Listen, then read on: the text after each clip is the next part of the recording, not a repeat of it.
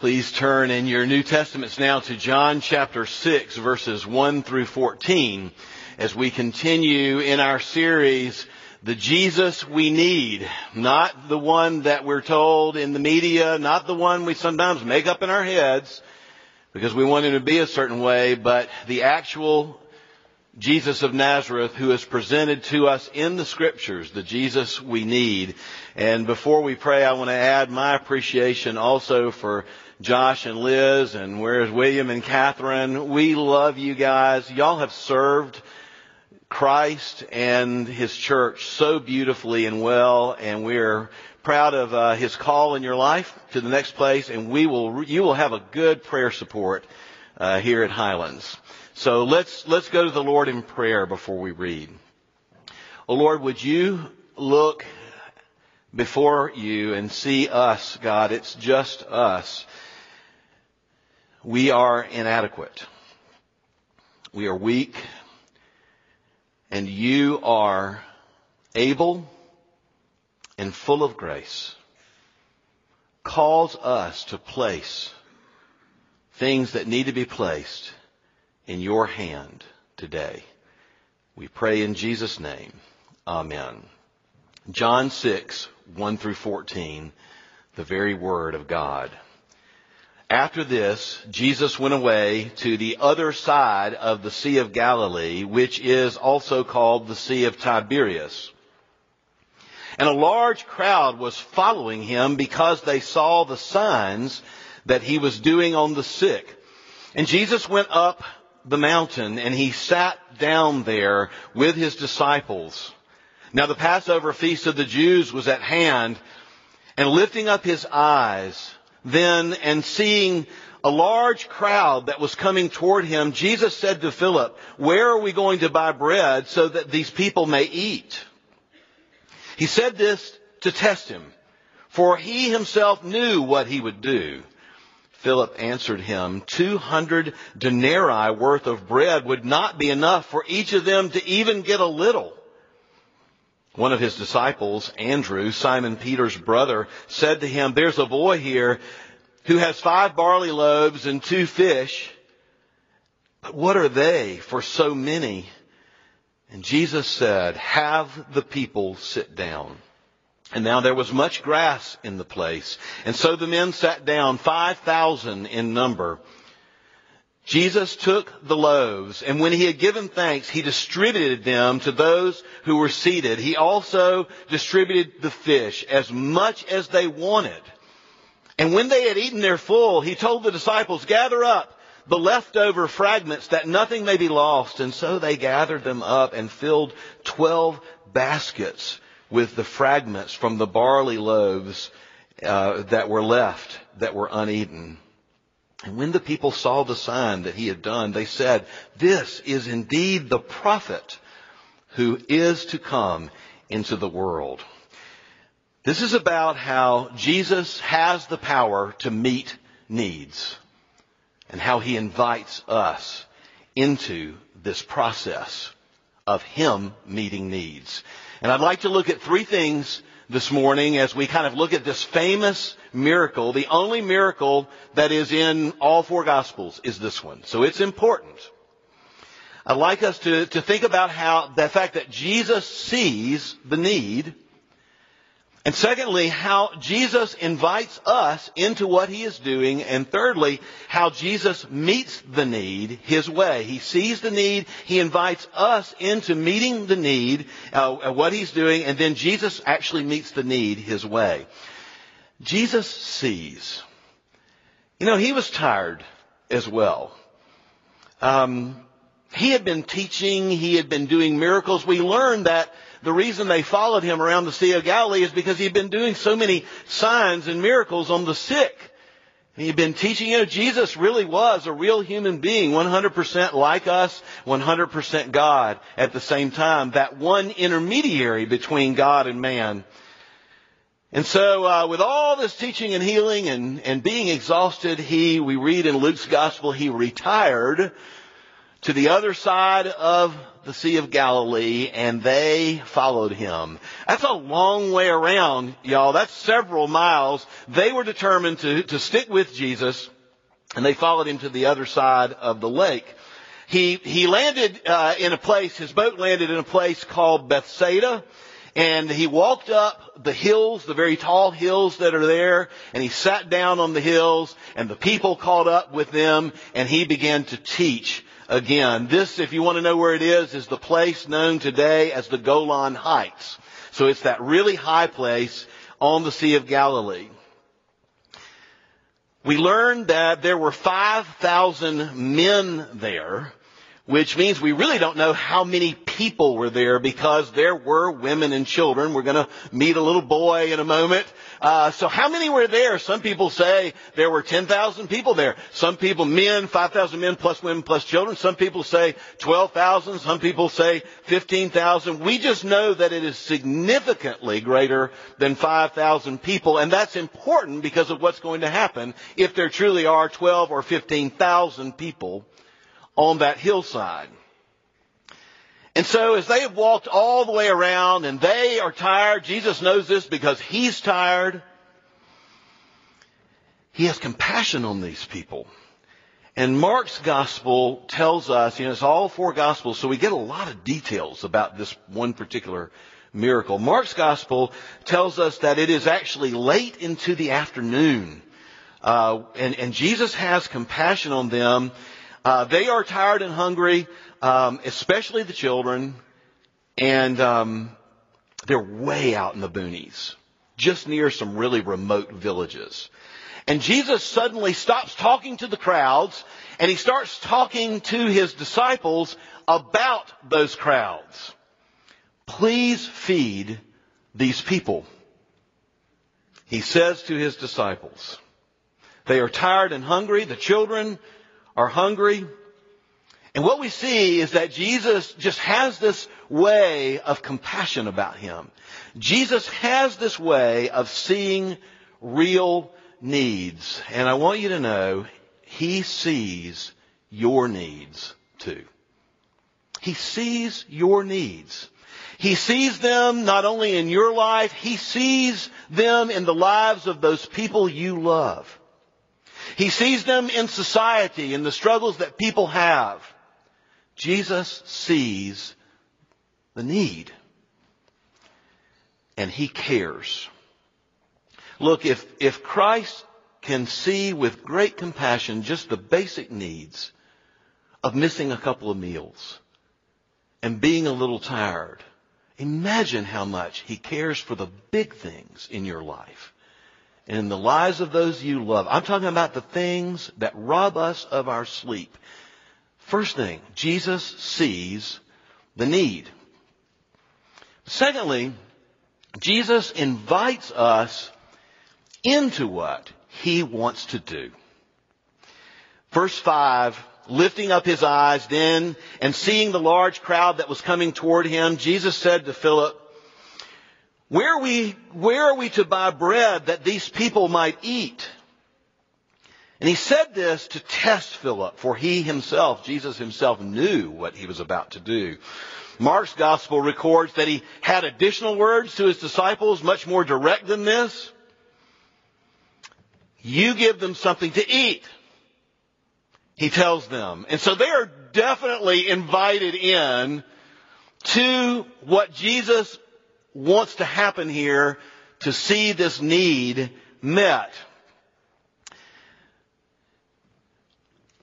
The other Gospels report an immediate response on the disciples' part.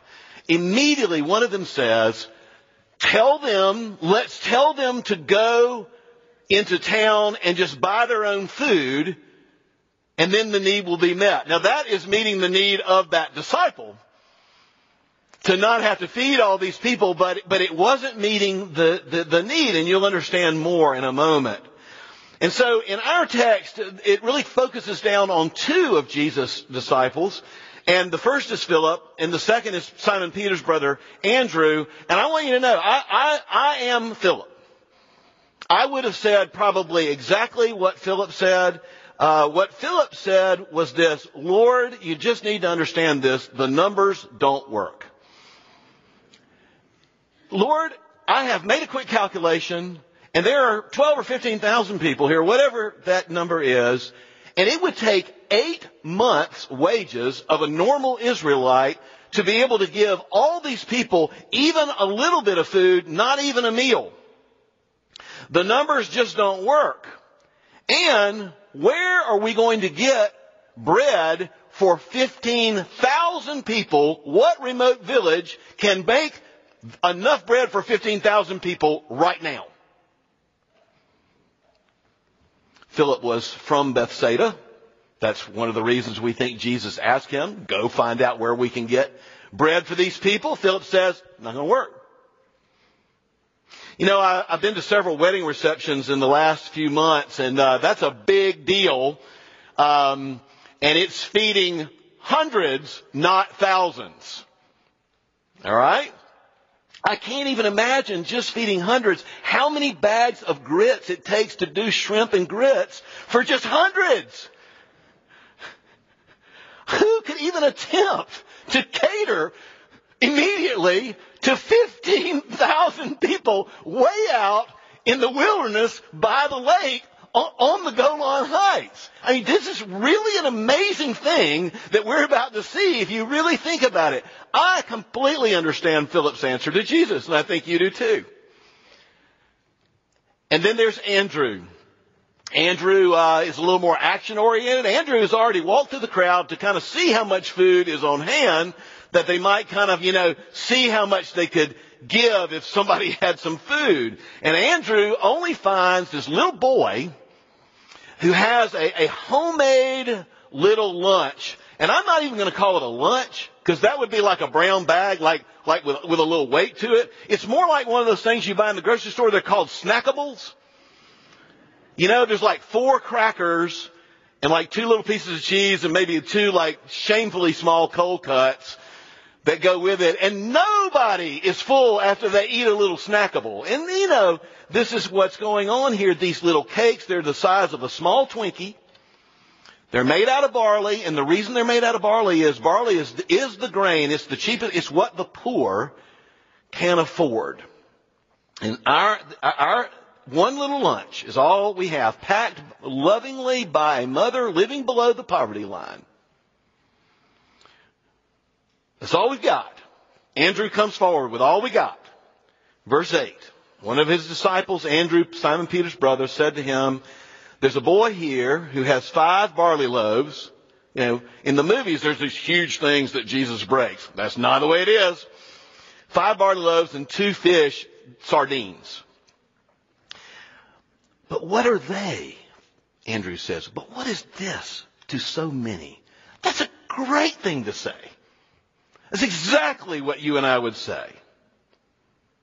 Look, we don't have the wherewithal resident within us to tackle the big things in our lives and in the lives of those we face. It is like a Lunchable compared to 15,000 people. And we're so blessed that the point is that Jesus is here. And he is able. You know, we can bring our love to Jesus.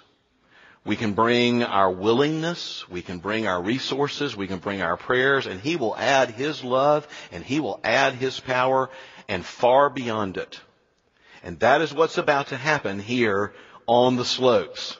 And I love this because, you know, often there is a kind of a false dichotomy that's taught in the church about faith and like doing stuff. It's like it kind of goes like this. If you're trusting Jesus, you don't ever do anything. Like, really? You don't go to a doctor if you're trusting Jesus? You see what I'm saying? You have resources.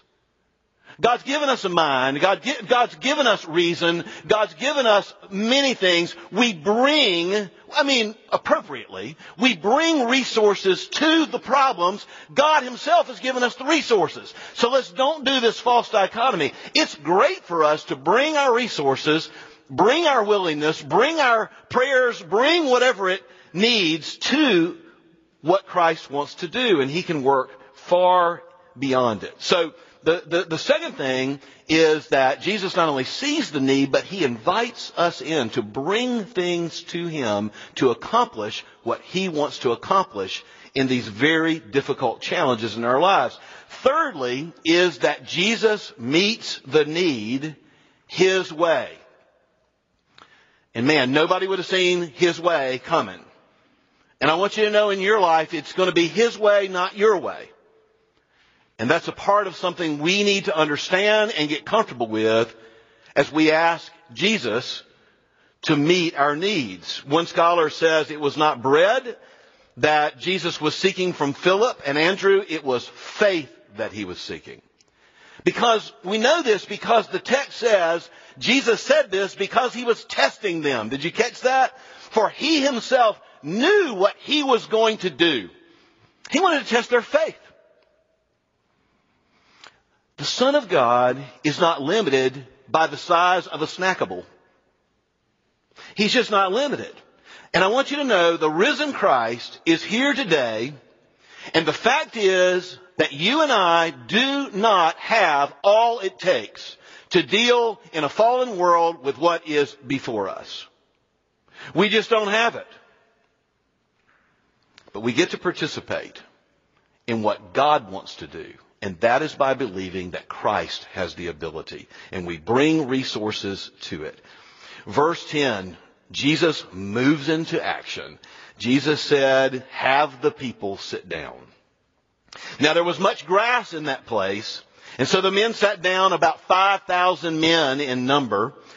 Jesus took the loaves, and when he had given thanks, he distributed to those who were seated, and also the fish, as much as they wanted. You know, I love in the Old Testament where Jeremiah says, and there used to be a song to this effect, it's Jeremiah 32:17, Ah, Lord God, behold, you have made the heavens and the earth by your great power. Therefore, nothing is too difficult for you.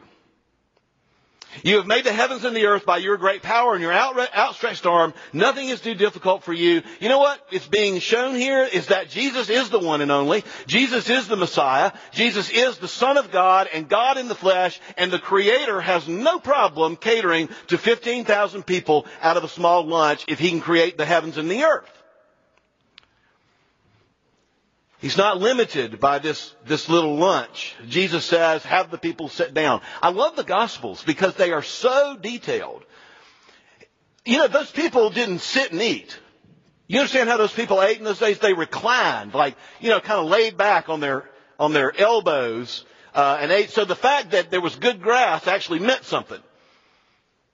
It says, hey, this is a good place to eat because they're going to all be lying down on that hill, and there was good grass there. I mean, amazing details across the four Gospels on this miracle.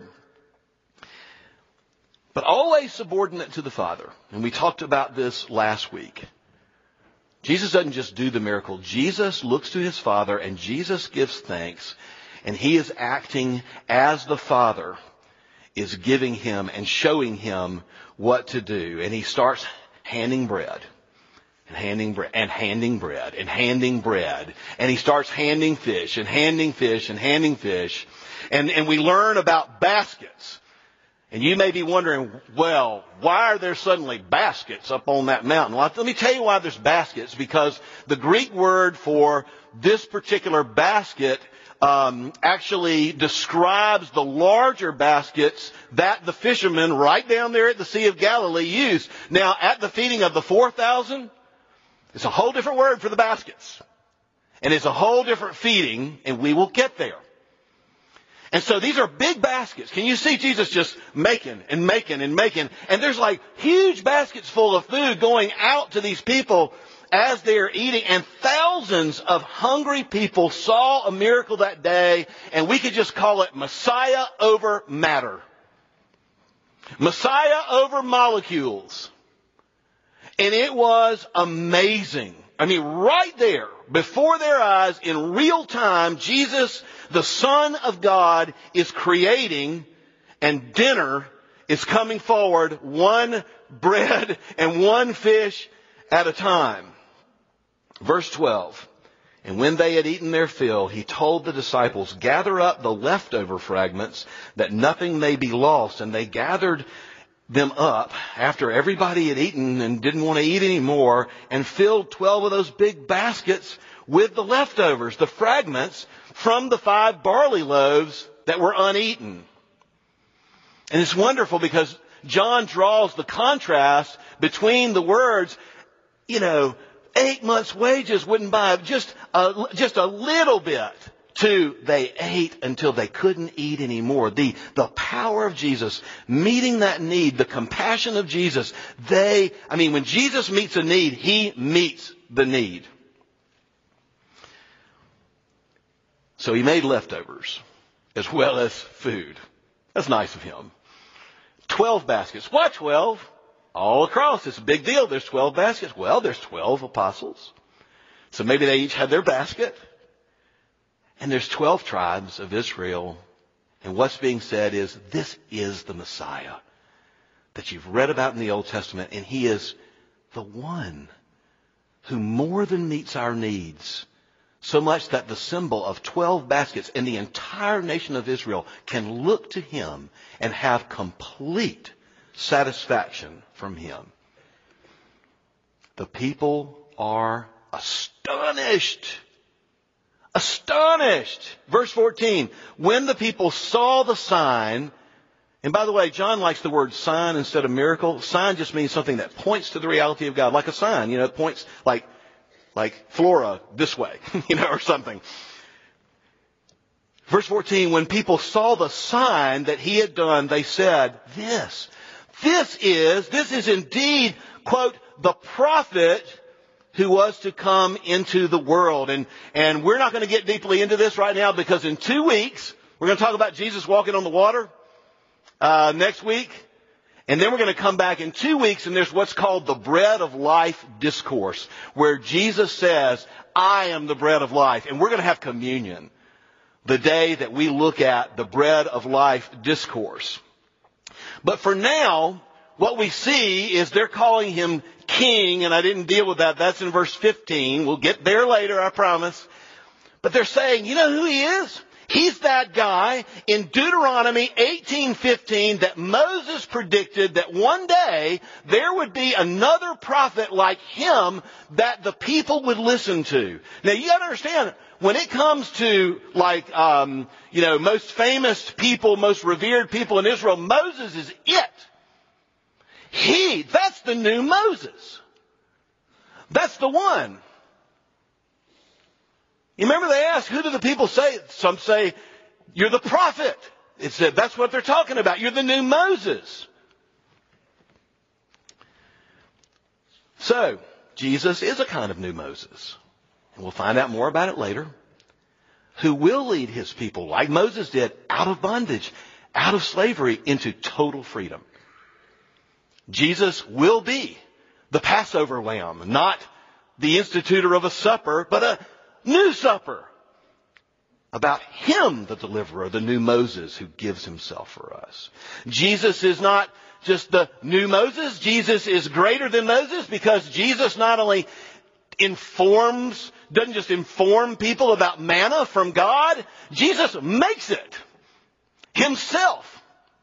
You see, he will create the true manna that gives eternal life. That's who is making bread on that mountain in this first part of John chapter 6. Now, I want to close, but would you mind if I just went back for just a moment for a little application on something that we learned earlier from this passage? We often feel overwhelmed by what is in front of us. And sometimes we're not just overwhelmed. Sometimes we are flat out burned out. I know that many of you have felt that. And I was particularly drawn to what one of the scholars said about this. quote, if we are feeling burned out, it could be that we are trying to meet our needs and the needs of others in our own strength. That's something worth thinking about right there. You understand? Lunchable won't get it. You will strain yourself beyond recognition if you think you can move all mountains and face all situations and bring all adequacy in your life. I want you to think about whether your overwhelm and your burnout is about you thinking that you have to do this in that situation in your life. I mean, we so often think we can make it all okay. Oh, yes. Or at least I can pay people to make it all okay. Oh, yes. And y'all, I think we put a lot of pressure sometimes on ourselves to get that done. And we fail because it's not possible to succeed. And we are crushed in what we don't see happening after we have brought all of our leverage and our resource and all of our strength to it. And there we are, crushed and burned, slap out. And we become discouraged or desperate or both. And sometimes privately, because we probably never tell somebody else this. Sometimes privately we think our problems, not anybody else's, are too big for Jesus. They're not. They are not. How wonderful to be able to see, and you need to embrace this today, that you and I are truly inadequate. So inadequate for so many things. And we can bring what we have to the Lord, even if it's just our willingness to work with Him. Even if it's just our prayers. Even if it's just what Jesus was testing for, just some simple faith in God who loves us as God of our lives and in our lives. And we can trust Him to work in and through and above and beyond us as we bring what we have to Him rather than bring what we have just to the situation, because He is able and He has invited us into what He wants to do. And He wants to meet the needs with our participation, with faith, His way. You see, our problem isn't that we don't feel invited by Jesus into the meeting of needs. Our problem is we don't invite Jesus into the meeting of our needs. And y'all, there is a strange and wonderful relief when we're in it and we're doing everything we know to do and we have handed it over at the same time into the hands of Jesus. And He's got it. He's got it. And we can keep bringing our resources and we can keep trusting rather than simply trying to handle it all alone. And I say to you as we finish, praise Him for His great compassion and praise Him for His mighty power as well. Let's pray together. Lord, this is kind of a hard thing to hear, but it's so welcome if we really were to think about it. To really think that You love us and that, yes, You've given us resources. Yes, You've given us intelligence. Yes, You've given us gifts. You've given us things. We just can't make the world go round. And so would you acknowledge, and whatever that thing is that you're just white knuckle grabbed onto right now trying to make it work, would you acknowledge before God very sincerely and intimately, God, I don't have it, but I will be faithful to do what I can do and give what I can give. But Lord, I want to place this in your hands today so that you, as we walk forward in whatever this is and whoever it is about, you can meet that need in your way. Oh Lord, we pray that you would be the lifter of our heads, and our heads would lift, and we would see all the way up a mountain someone who is giving multiplication of a little lunch. Receive ours and begin to do your good work. And Lord, help us not to assume that everything you do has to happen in the next 24 hours. But give us faith to walk with you and bring your compassion and mighty power to bear on the lives of your people. Amen. Let's sing, I Need Thee Every Hour. Let's stand.